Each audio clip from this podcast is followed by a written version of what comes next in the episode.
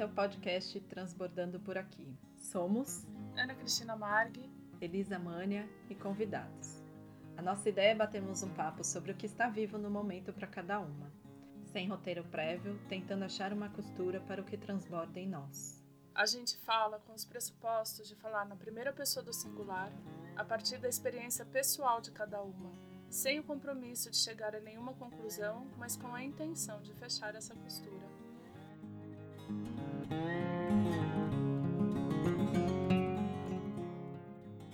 Hoje estamos com mais uma convidada, essa pessoa que traz contribuições na minha vida, nas minhas vidas.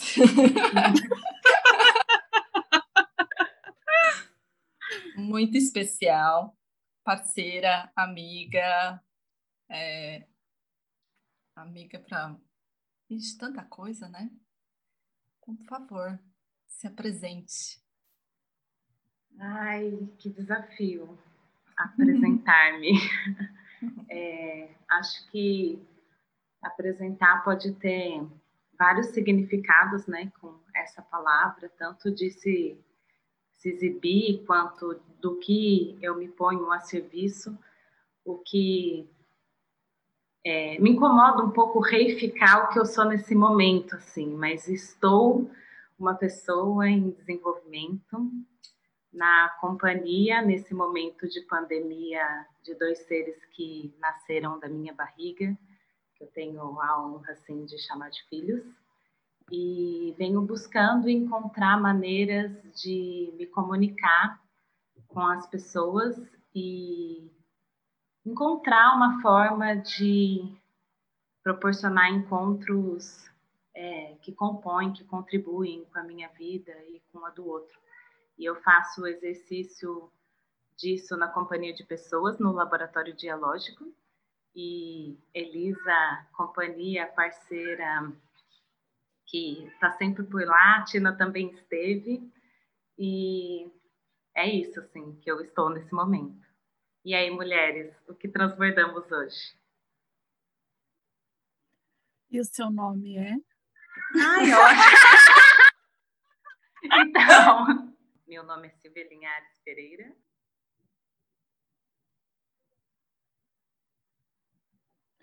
Eu vou pegar então o bastão. O meu transbordamento hoje, acho que ele tem muito a ver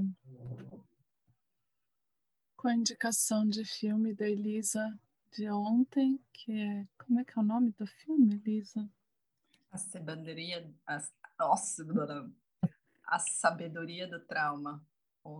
Sabedoria do trauma. trauma. Ai, é, eu saí correndo para assistir, porque vai acabar, vamos tirar do ar, vai, vai. E daí eu saí correndo para assistir logo depois de acordar. Olha que super light. E nos primeiros 15 minutos eu já estava assim, né, aos prantos.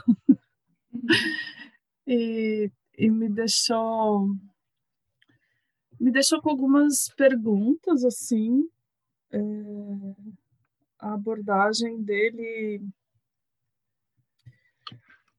como é que é o nome dele meu pai do céu nós vamos ter que editar Gabor isso aqui Maté Maté, era isso que eu estava tentando lembrar. Eu estava aqui com gambé, eu falo, não, não é gambé, é outra coisa. É, a, a, abordagem do Maté é uma abordagem que me toca bastante. Eu, né, na minha prática, eu, eu tenho uma abordagem bastante parecida com a dele, dessa coisa horizontal e de de se colocar nesse lugar de quem também está em cura e não como o curador, né? Mas de que cada cada cada chegança é uma uma cura para mim também. É, mas tem uma coisa dele que é me tocou demais assim que é esse lugar da aceitação e tem um momento no filme que ele fala o trauma não é exatamente isso que ele fala, né? Mas é alguma coisa assim, o trauma ele não é uma memória que você precisa resolver ou apagar, né? Isso me pegou porque eu venho de dois processos da EMDR, é, em que a gente reprograma a memória, né, no, na EMDR, que é uma, um tipo de terapia. É, e eu fui fazer EMDR dizendo, e eu sou muito grata e eu não me arrependo de ter feito, mas eu fui pensando, cara, tem coisas que eu já trabalhei, já curei, já revistei, já mergulhei, já voltei e continua esse impulso reativo a partir do trauma, né? E que eu gostaria de, de não não fazer mais isso e de fato a MDR funciona porque eu cheguei num outro lugar com as coisas, esses impulsos reativos que eu tinha mas me pegou assim, né, do quanto não é parte do caminho, talvez não seja simplesmente aceitar que algumas rachaduras, alguns buracos é, não são para serem tampados, não são para serem exatamente consertados, mas são para serem observados e e contemplados e mergulhados, não sei. Eu fiquei com isso é, e isso me, me botou num lugar tão novo com relação ao meu trabalho, ao que eu faço, né, como aconselhadora biográfica, e também com relação aos meus processos, de tal maneira que eu precisei não fazer mais nada ontem o dia inteiro. Eu até tinha muita coisa de trabalho para fazer, mas eu vinha numa pegada, numa toada de 15 dias de muito trabalho de novo, né? Assim, e daí eu falei, cara, acho que eu preciso só me acolher nesse nesse suspenso que o trabalho do Maté me deixou, sabe? E tô aqui nesse suspenso ainda de uma coisa assim que é um suspenso tão suspenso que às vezes chega a faltar o ar, sabe? Assim de quando eu penso nisso, eu falo, uau, sim. Então, esse é o meu transbordamento, esse suspenso que o trabalho e essa proposta do Maté me deixou.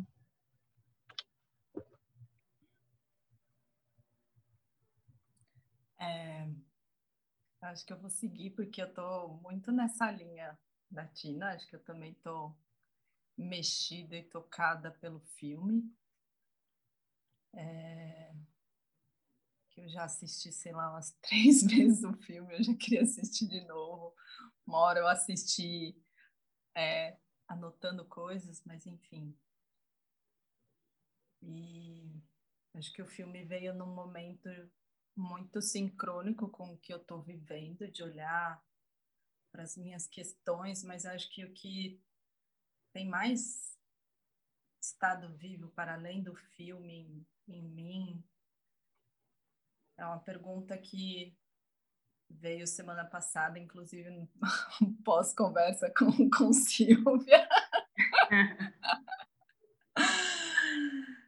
que é como enxergar o outro legítimo do outro, assim, sabe? Como que eu me me despido das minhas dores de para conseguir enxergar o outro, assim, sabe? E porque eu tenho né, visto o quanto para mim isso isso é foda, né? De que as nossas interações, as nossas relações, elas são gatilhos, estímulos que a gente acaba acionando nas nossas dores. E o que eu percebi nas últimas semanas em mim é de quanto quando eu aciono uma dor em mim a partir desse gatilho eu eu, eu entro num lugar de não conseguir enxergar o outro assim sabe? Isso para mim tem sido um assim tô nessa reflexão assim de e aí veio o filme com a coisa do trauma, assim, nossa, foi tudo, tudo muito intenso internamente, eu diria, assim, sabe? E aí me leva a pensar, né, de que Como que a gente consegue. É, se eu estou embebida na minha, na minha dor, se eu estou né, vestida dela, que, que ações que eu vou tomar em relação ao outro, né? Que, que jeitos de lidar com o outro, que, que estratégias, como a gente diz na CNV, né? Que eu vou para tomar ação em relação ao outro, assim.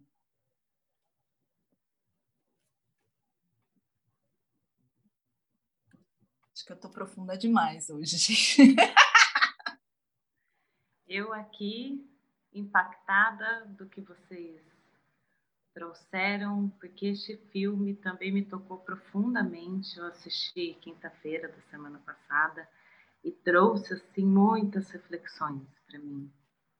Um aspecto em relação a isso que um pouco a Elisa trouxe de o quanto na nossa na minha vida, né, as reações e aquilo que eu sinto é, foi moldada pelas experiências tanto traumáticas quanto as contributivas para o meu ser.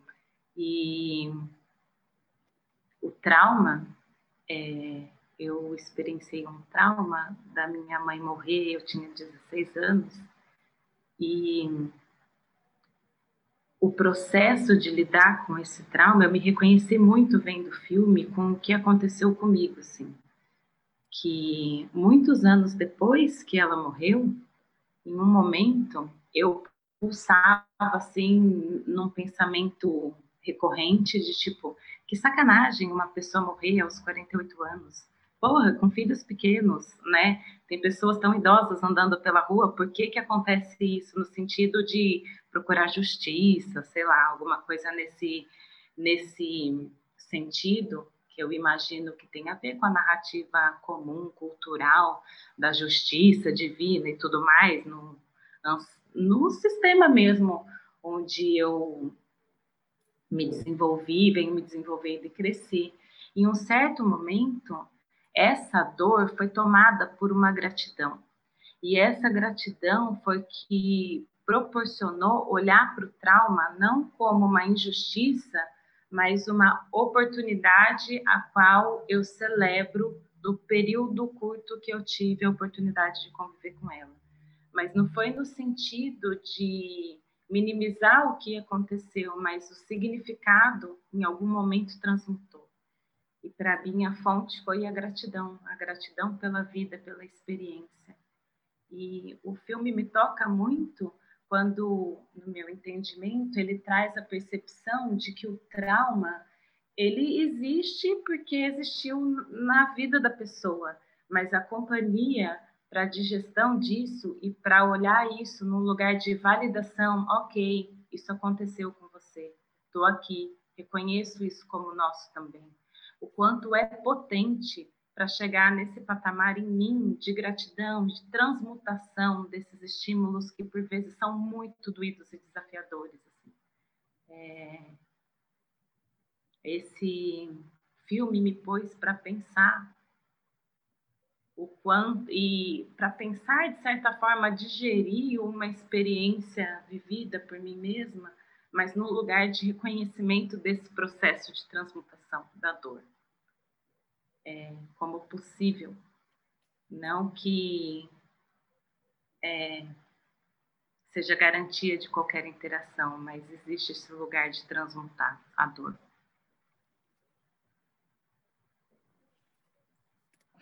Nossa Senhora, vai ser, vai ser hardcore.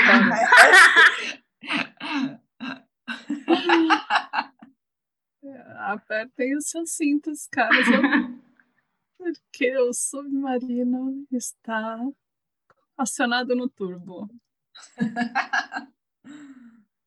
é...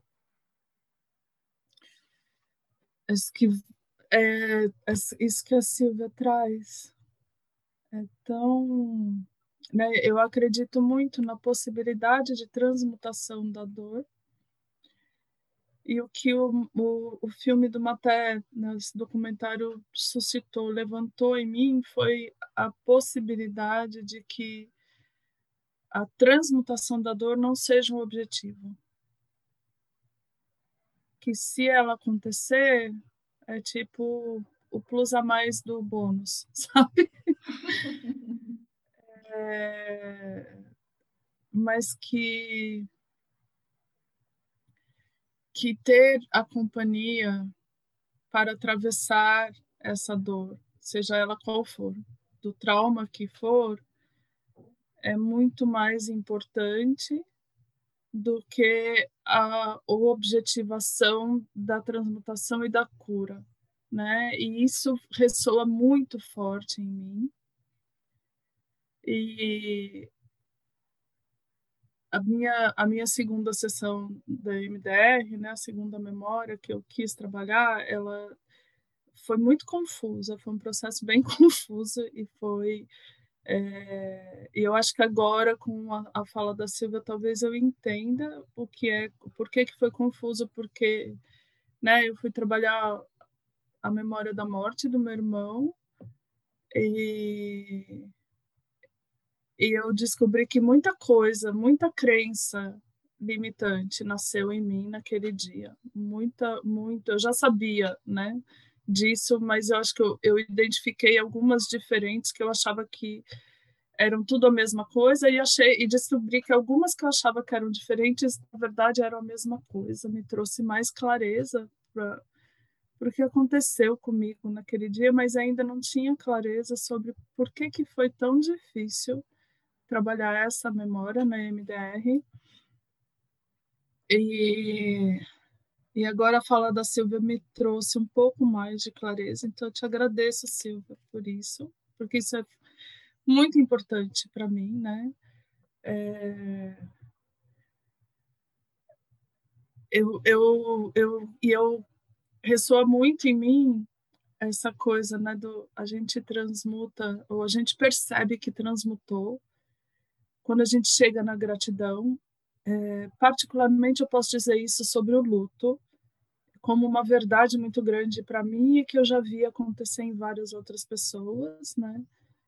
É, não sei se para outros traumas também vale essa verdade como uma verdade absoluta, mas eu acho que para o luto vale. É, e eu eu já tinha muito trabalhado o luto do meu irmão, né? Na verdade, eu, a primeira vez que eu fui bater no psiquiatra foi por conta disso, né? Muitos anos depois, 16 anos depois, e eu passei muito tempo para digerir a perda. E ter companhia para digerir a perda, de fato, foi fundamental até mesmo porque na minha família era proibido falar sobre o meu irmão. E eu sou uma pessoa que eu elaboro as coisas verbalmente, muito. Eu preciso falar para conseguir elaborar as coisas e, e, e eu cresci proibida de falar daquilo que mais me doía e que mais me me, me tocava assim, né, me mobilizava na vida mas não não tive companhia, acho até hoje, eu percebi isso com você falando, né? É, para digerir é, a violência que foi para mim ter assistido ele definhar com apenas quatro anos de idade a violência que foi para mim ter sido deixada sozinha com ele definhando com a instrução cuide do seu irmão. Com apenas quatro anos. Como se eu tivesse a capacidade de, com quatro anos, cuidar de qualquer ser que não fosse a minha boneca inanimada, né? É, e, e, e, talvez tenha, seja isso o que eu preciso dessa companhia para atravessar essa dor, porque foi uma grande dor e talvez ela tenha me marcado muito mais do que eu sou capaz de perceber do que a própria morte do meu irmão, a perda, né? O, é, ou talvez não, talvez seja só o que está vivo agora, porque eu sei o quanto foi doído ter que seguir vivendo sem ele. Né? Ter que seguir vivendo sem a companhia dele foi muito difícil para mim.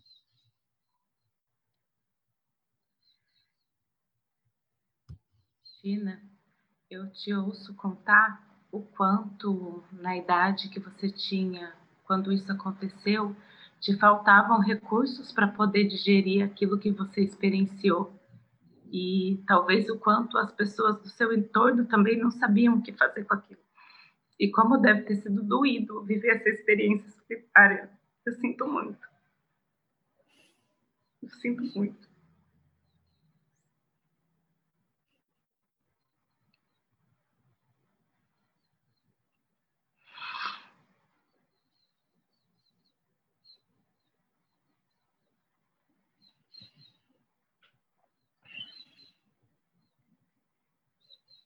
Acho que tem uma das coisas que mais me tocou no filme.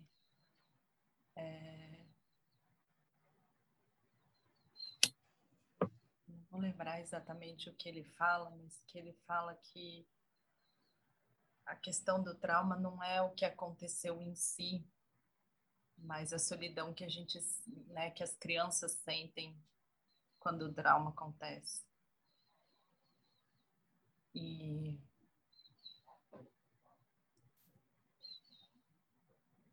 acho que para mim essa foi a parte mais difícil, porque acho que de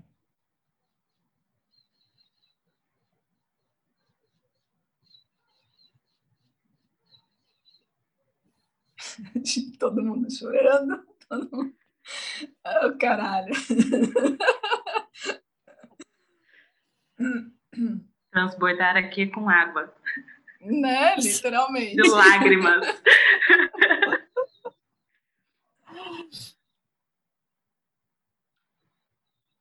E aí, assim, eu. É, é louco, porque a gente está aqui, né? É, as três, de alguma forma, falando sobre a questão da morte e do, do luto, né? E o quanto foi solitário, talvez, para nós três, assim, né? E eu fico tentando lembrar na minha memória de quando né, de, do, do, do, trauma que eu tenho, enfim, do incidente quando aconteceu assim. E eu não consigo me lembrar de ter momentos em, em que a gente conseguiu sentar e conversar sobre isso assim na minha família. Não vejo que que é proibido, assim, como foi com a Tina, mas eu vejo que também o quanto as outras pessoas que estavam envolvidas, minha mãe, meu irmão, assim, a gente nunca parece que é tão doído, tão doído que a gente não consegue falar sobre isso, assim, sabe?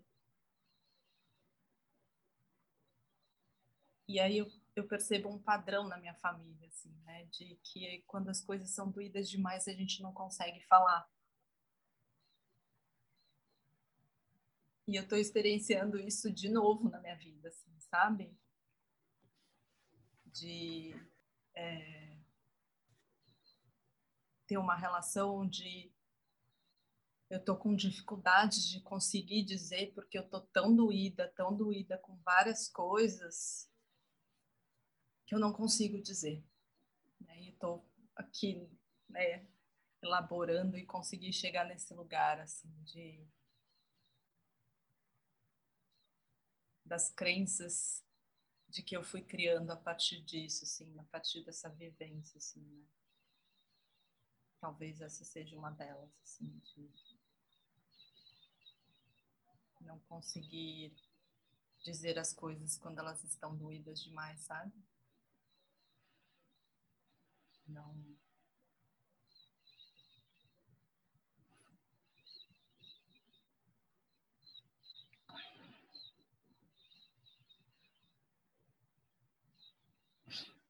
Acho que quando sei, me veio isso agora, assim, né? É, para mim, quando eu tô muito doída, é...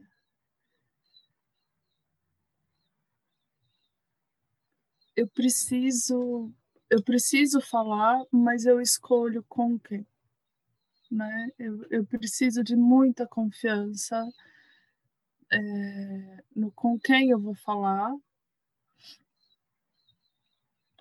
porque é, se eu, se eu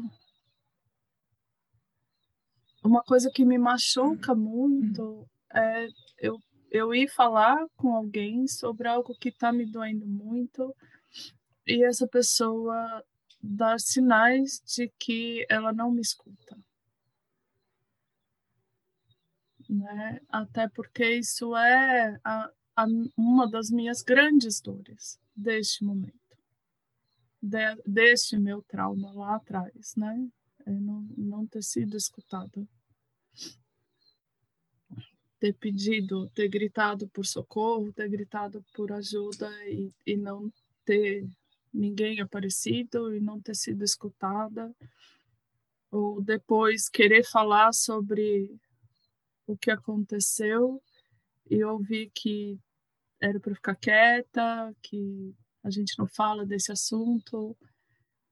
É, então, para mim, é uma dor, é, é, é, quase como, sabe, assim, enfiar o dedo numa outra ferida. Se eu tiver doída por alguma coisa e eu, e eu tiver que é, se eu for me abrir e eu passar por essa experiência, enfiar a mão, o dedo numa outra ferida que é muito grande e que é, eu não quero arriscar, né?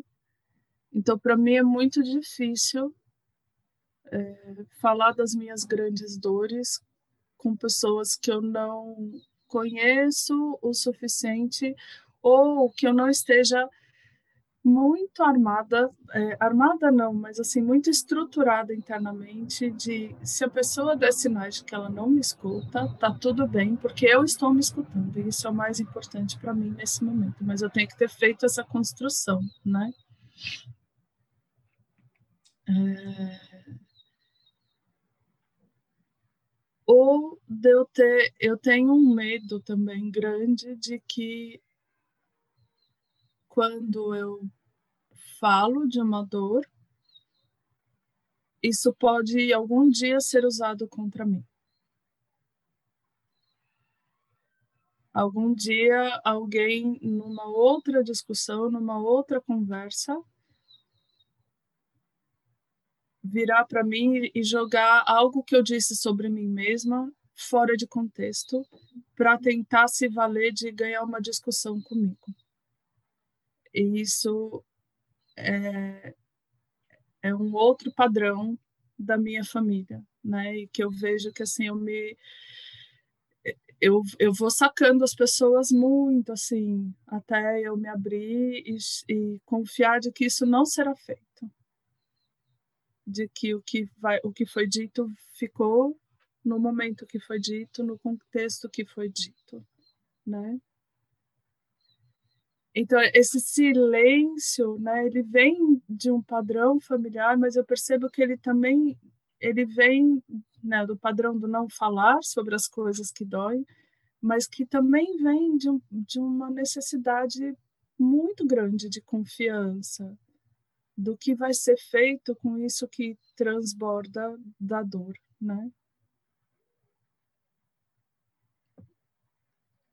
Escutando vocês aqui, fiz várias conexões assim na minha cabeça, assim. O quanto no, no nosso contexto cultural é, os laços consanguíneos são tidos como, sei lá, fonte de apoio. Ao mesmo tempo que tem essa questão é, da validação individual do que se experiencia, né? E o quanto, por vezes, essas relações, tanto familiares quanto da nossa experiência, não se dá simplesmente porque as pessoas são diferentes e sei lá por quê.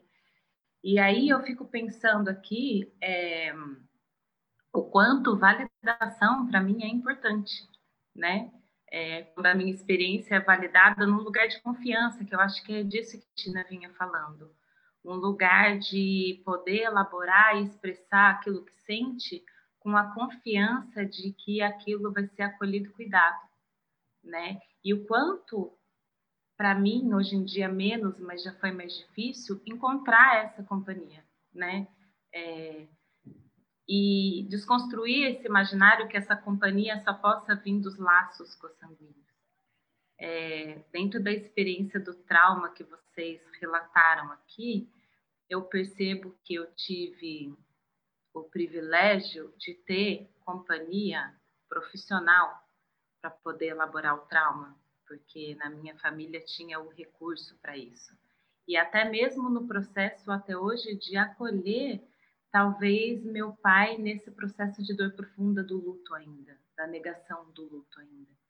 Então, o quanto a resiliência talvez está atrelada ao recurso né, de companhia, seja ele de escuta, de presença.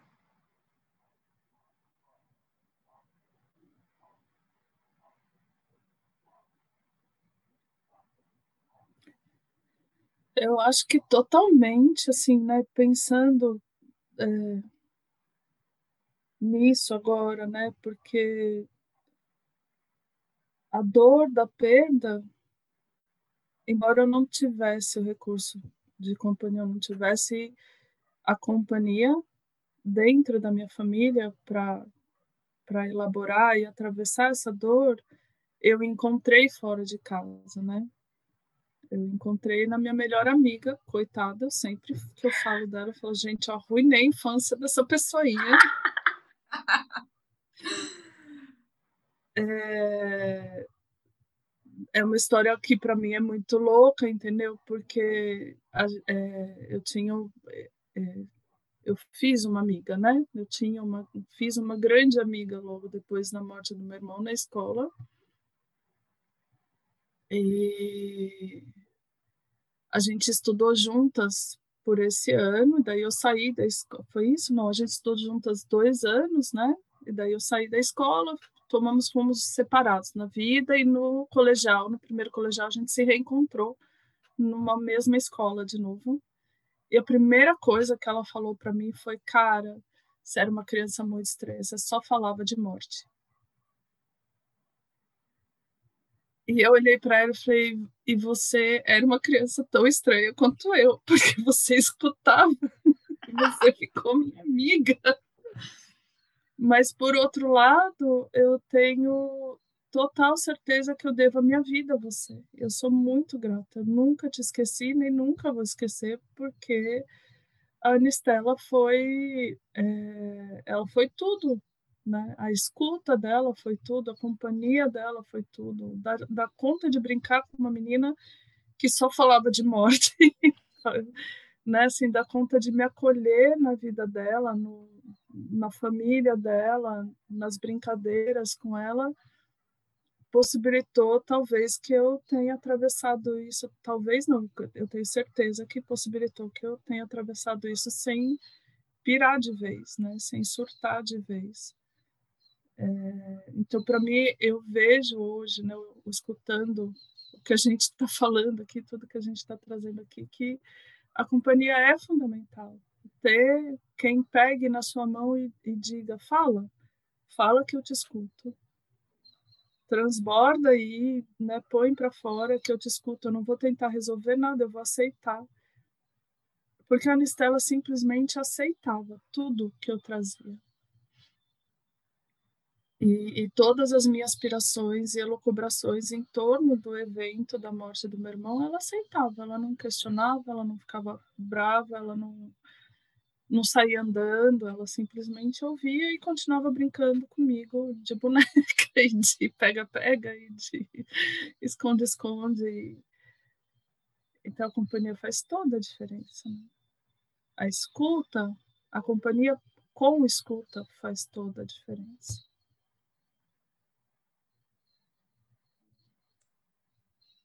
Caiu uma ficha aqui, fez um cabão aqui.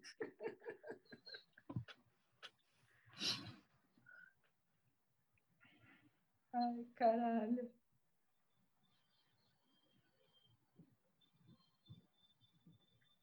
Eu não tive companhia. E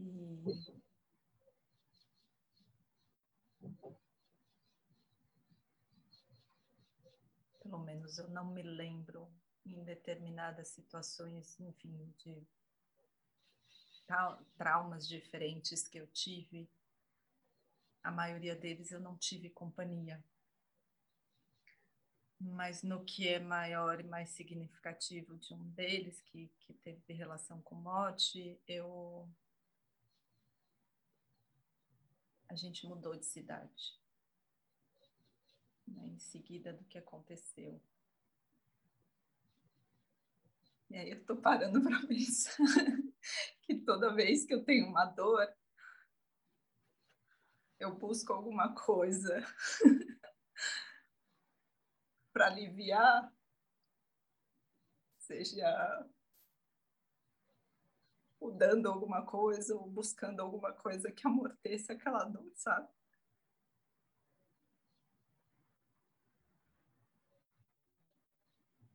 E aí talvez tenha uma outra questão da minha fuga de conflitos, assim, sabe?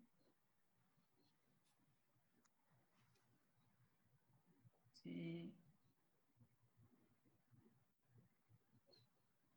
ao invés de parar e olhar e lidar, não, vamos, vamos ali, vamos se divertir, vamos buscar alguma outra coisa.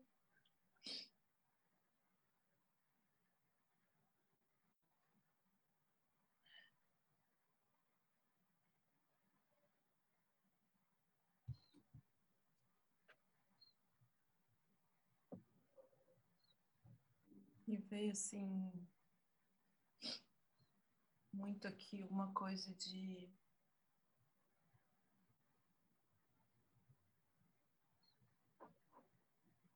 tempo todo que eu assisti o filme, ou mesmo desde que eu, né, foi um pouco antes do filme, assim, é, é, esse trauma já está aqui comigo, já tem uns 20 dias, assim, que ele reapareceu, né?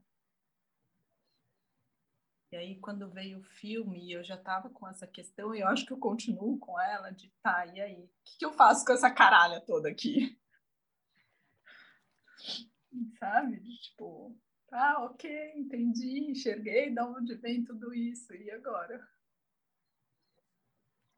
Sabe? Então, isso que eu achei incrível, é, que foi muito impactante para mim, da proposta dele de que não faz nada senta e olha para essa dor. Não faz nada. Que não seja admitir que ela existe, botar ela sentada dentro da sala junto com você e, e, e circulando com você e fazendo com você tudo que você faz, né? E, é... e eu acho que a gente não precisa, talvez, se apegar a ela como num ponto de identificação do eu sou isso, mas admitindo que eu tenho isso dentro de mim. Eu carrego isso comigo e eu carrego isso para onde eu for e na relação que eu entrar. E em alguns momentos isso vai se apresentar de uma maneira muito forte e eu preciso considerar que isto existe. É, é isso que ficou para mim. Daí, quando eu vejo aquele cara né, no filme falando que ele entrou em remissão de um câncer ósseo, depois de simplesmente começar a enxergar e atravessar e a, a, a estar na companhia da própria dor, da própria raiva, é, eu falei: Uau, isso, isso é muito foda, isso é muito potente, isso é Isso é contra todo e qualquer constatação científica que eu já tenha visto sobre câncer, porque não é uma proposta de reprogramação celular que eu já vi, já li relatos de cientistas mesmos, né, que eu já vi. mas é simplesmente eu chegar no mesmo lugar por sentar, abraçar a própria dor e dizer ela existe, ela está aqui e ela vai estar tá aqui em... sempre comigo até que um dia ela não mais esteja. Eu não sei quando isso vai ser nem se isso será, porque não é esse o objetivo. O objetivo é simplesmente admitir, considerar, acolher o fato de que ela está aqui. Isso para mim foi, sabe, assim, de tipo, cara, muda tudo, sabe?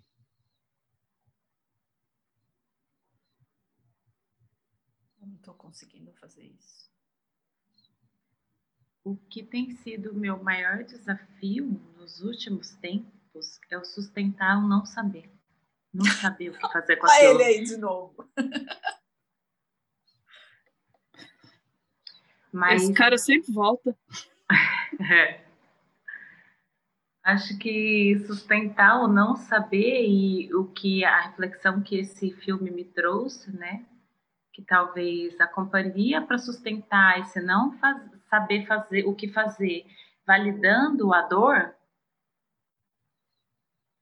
talvez seja um, um caminho. O que eu observo dentro dos meus traumas que eu consegui é, digerir, elaborar, tem a ver com perceber que ele existiu, mas também reconhecer um certo aprendizado. Por exemplo, reconhecer que companhia foi tão importante para mim no processo de dor da minha mãe, quando eu sinto uma nova dor, seja ela gatilho de dor passada ou coisas novas que estão acontecendo, companhia me é super importante para eu chegar em outro lugar. Talvez com aquela experiência de não ter tido companhia, eu não tenha o que fazer mas eu posso buscar ativamente no momento agora presente companhia para quando ela se apresenta de novo na minha vida. Seja a mesma dor ou seja o reflexo de um trauma, ou seja a presença daquilo que eu ainda não sei o que fazer com ele. Com aquele estímulo.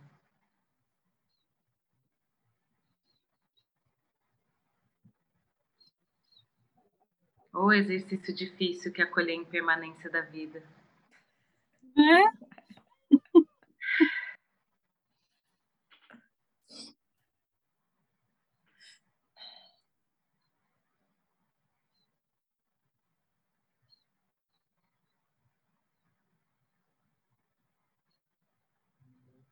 E as infinitas maneiras que elas podem acontecer. Né?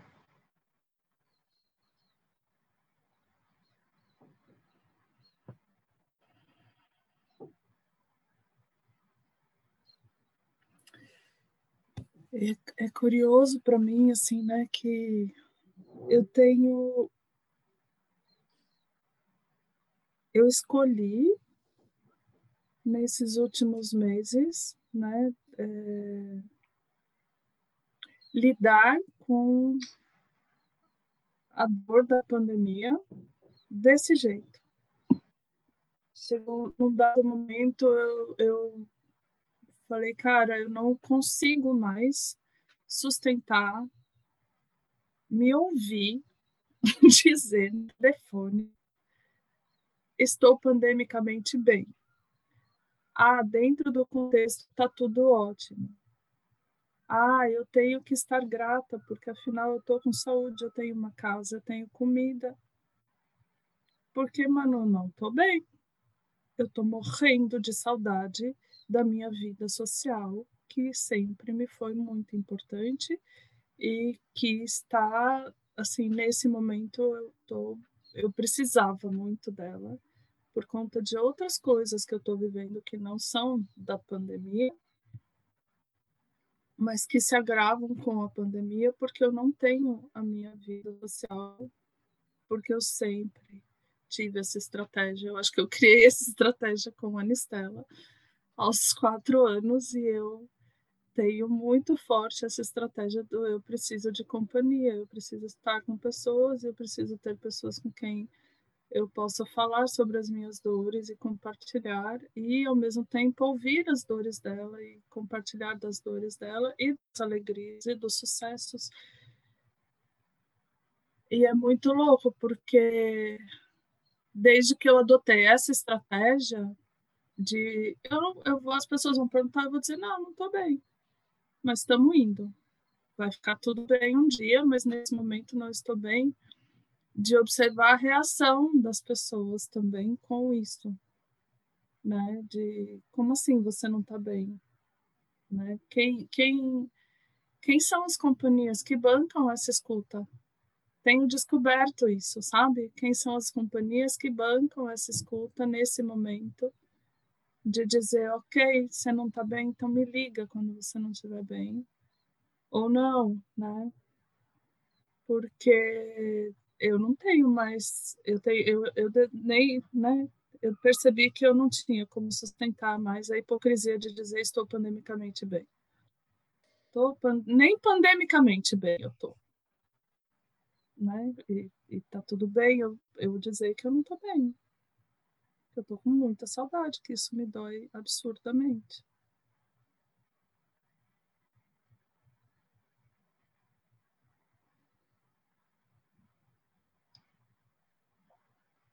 Percebo quanto coletivamente é desconfortável sustentar o incômodo, porque é, sei lá, como se não tivesse espaço para as pessoas acolherem ou não estar bem como um hábito cultural. E como por vezes é garimpo essa companhia, né?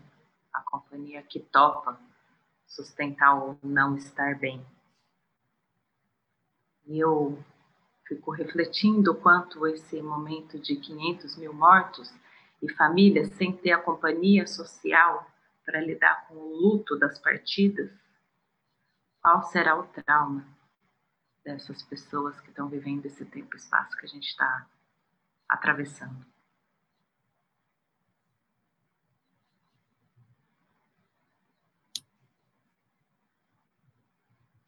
Cada um na sua casa, né? Estava aqui tentando lembrar um. Não sei se foi uma pesquisa, coisas que a gente fica vendo Instagram, Facebook, sei lá que caralho que é. Mas ao mesmo tempo eu me lembrei de uma palestra que eu vi há muitos anos atrás, sei lá. Nem sei numerar quantos anos atrás. Mas uma das primeiras palestras que eu vi da Susan Andrews, que ela falava do quanto social é tão importante na nossa vida, né? E aí começo a olhar para as coisas que eu estudo sobre, né, sobre autodesenvolvimento e autoconhecimento e tudo mais, e quando chego no Maturana, quando ele diz que somos seres relacionais, né, quanto para a gente de fato sustentar uma vida emocional mais saudável, a companhia e a vida social ela nos, nos é essencial, né?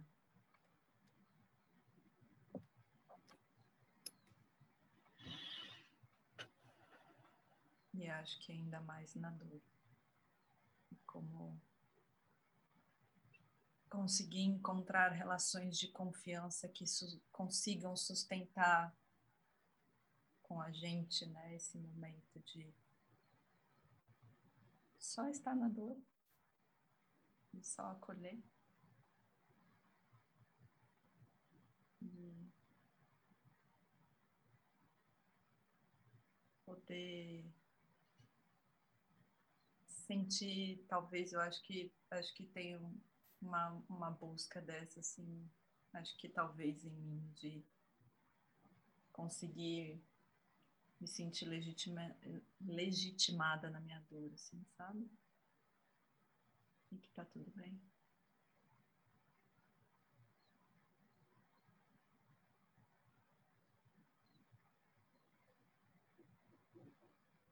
É uma celebração na eficiência desse garimpo de pessoas que sustentam não estar bem, dona Elisa? Né? Mais ou menos isso? Eficiência, né, gata? né? E que relações, às vezes eu fico me perguntando assim, né? É, acho que eu celebro isso de hoje ter relações que que eu criei na minha vida onde eu consiga encontrar isso. Mas quando eu olho para fora, assim, outras. É, enfim, que relações são essas que a gente está criando, assim, sabe? Porque eu vejo que, assim, relações onde eu encontro isso são muito poucas muito poucas.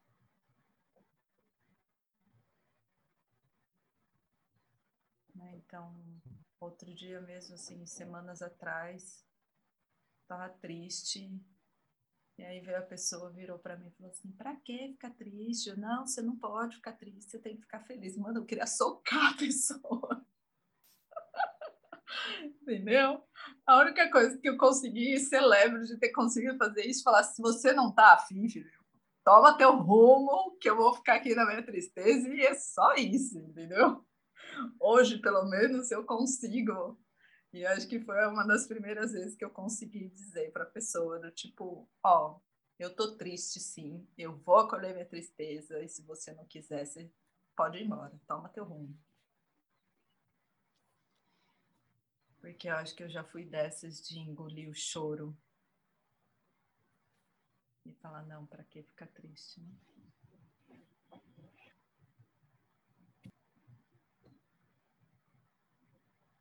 Põe na caixinha debaixo da cama que ela vai voltar toda hora.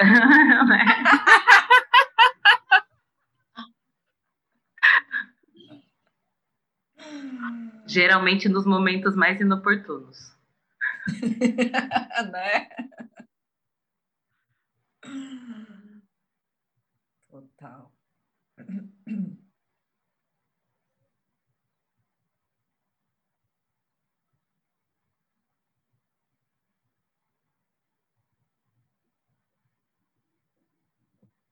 Acho que a tua celebração reverbera aqui, porque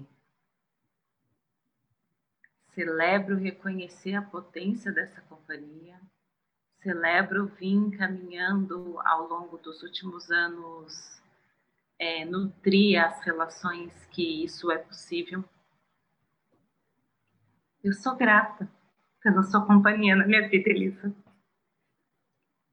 É uma dessas pessoas que pode, que eu consigo ser, não estar bem e ser validada na dor. Isso me é muito importante precioso. Muito grata. Eu celebro a reciprocidade.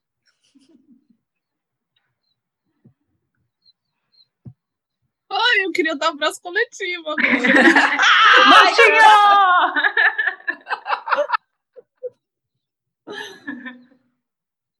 E eu, eu, sabe que é tão bonito isso, né? E eu vim parar num lugar tão. de que talvez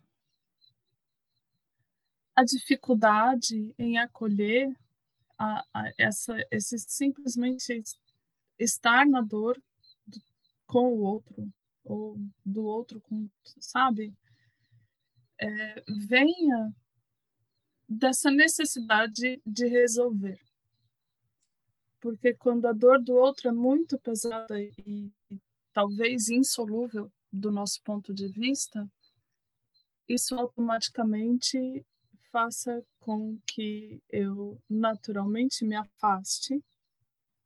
E se eu abrir mão dessa necessidade de resolver e, e me entregar simplesmente para o fato de estar, a companhia fica mais possível, porque eu não tenho nenhuma obrigação. Eu posso simplesmente compartilhar. É, então, como seria ter um mundo em que ninguém tem obrigação de resolver o trauma de ninguém, nem o seu próprio, a mais apenas apenas estar. E talvez seja isso, essa a proposta do Maté, né? Este é o lembrete de trocar água. A sua Alexa falou, hein? Foi isso. Ai, foi mal. Tudo bem. Eu acho. Não sei, fiquei com isso agora. E eu celebro, me fez muitos. É... Acho que talvez com o episódio da Amanda e hoje eu esteja entendendo o que, que é isso, transbordando, né? E por que, que as pessoas nos ouvem? Porque a gente achava que ninguém nunca ia ouvir a gente. Para que a gente começou fazendo para nós mesmas, né? Assim, porque esse é um espaço de escuta simplesmente, sem querer resolver nada, né? É simplesmente transbordar e, e trocando o que vai suscitando dentro da gente a partir dos transbordamentos. Isso é muito bom.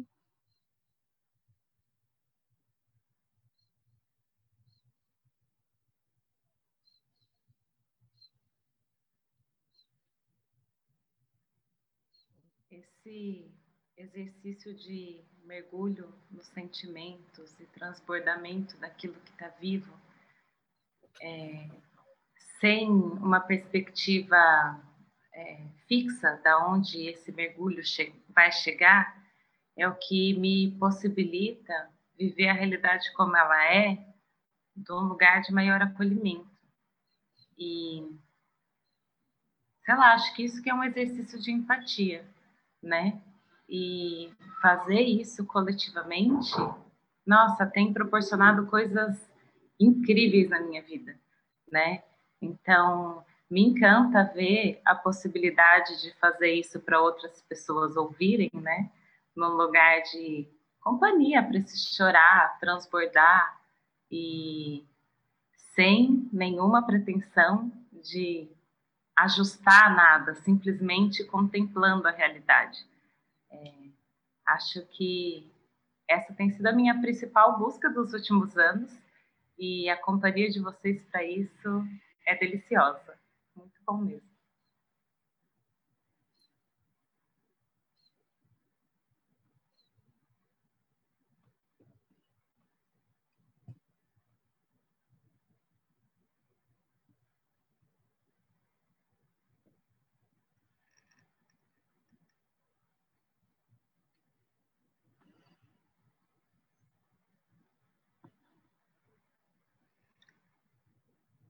E esse foi o Transportando por aqui de hoje.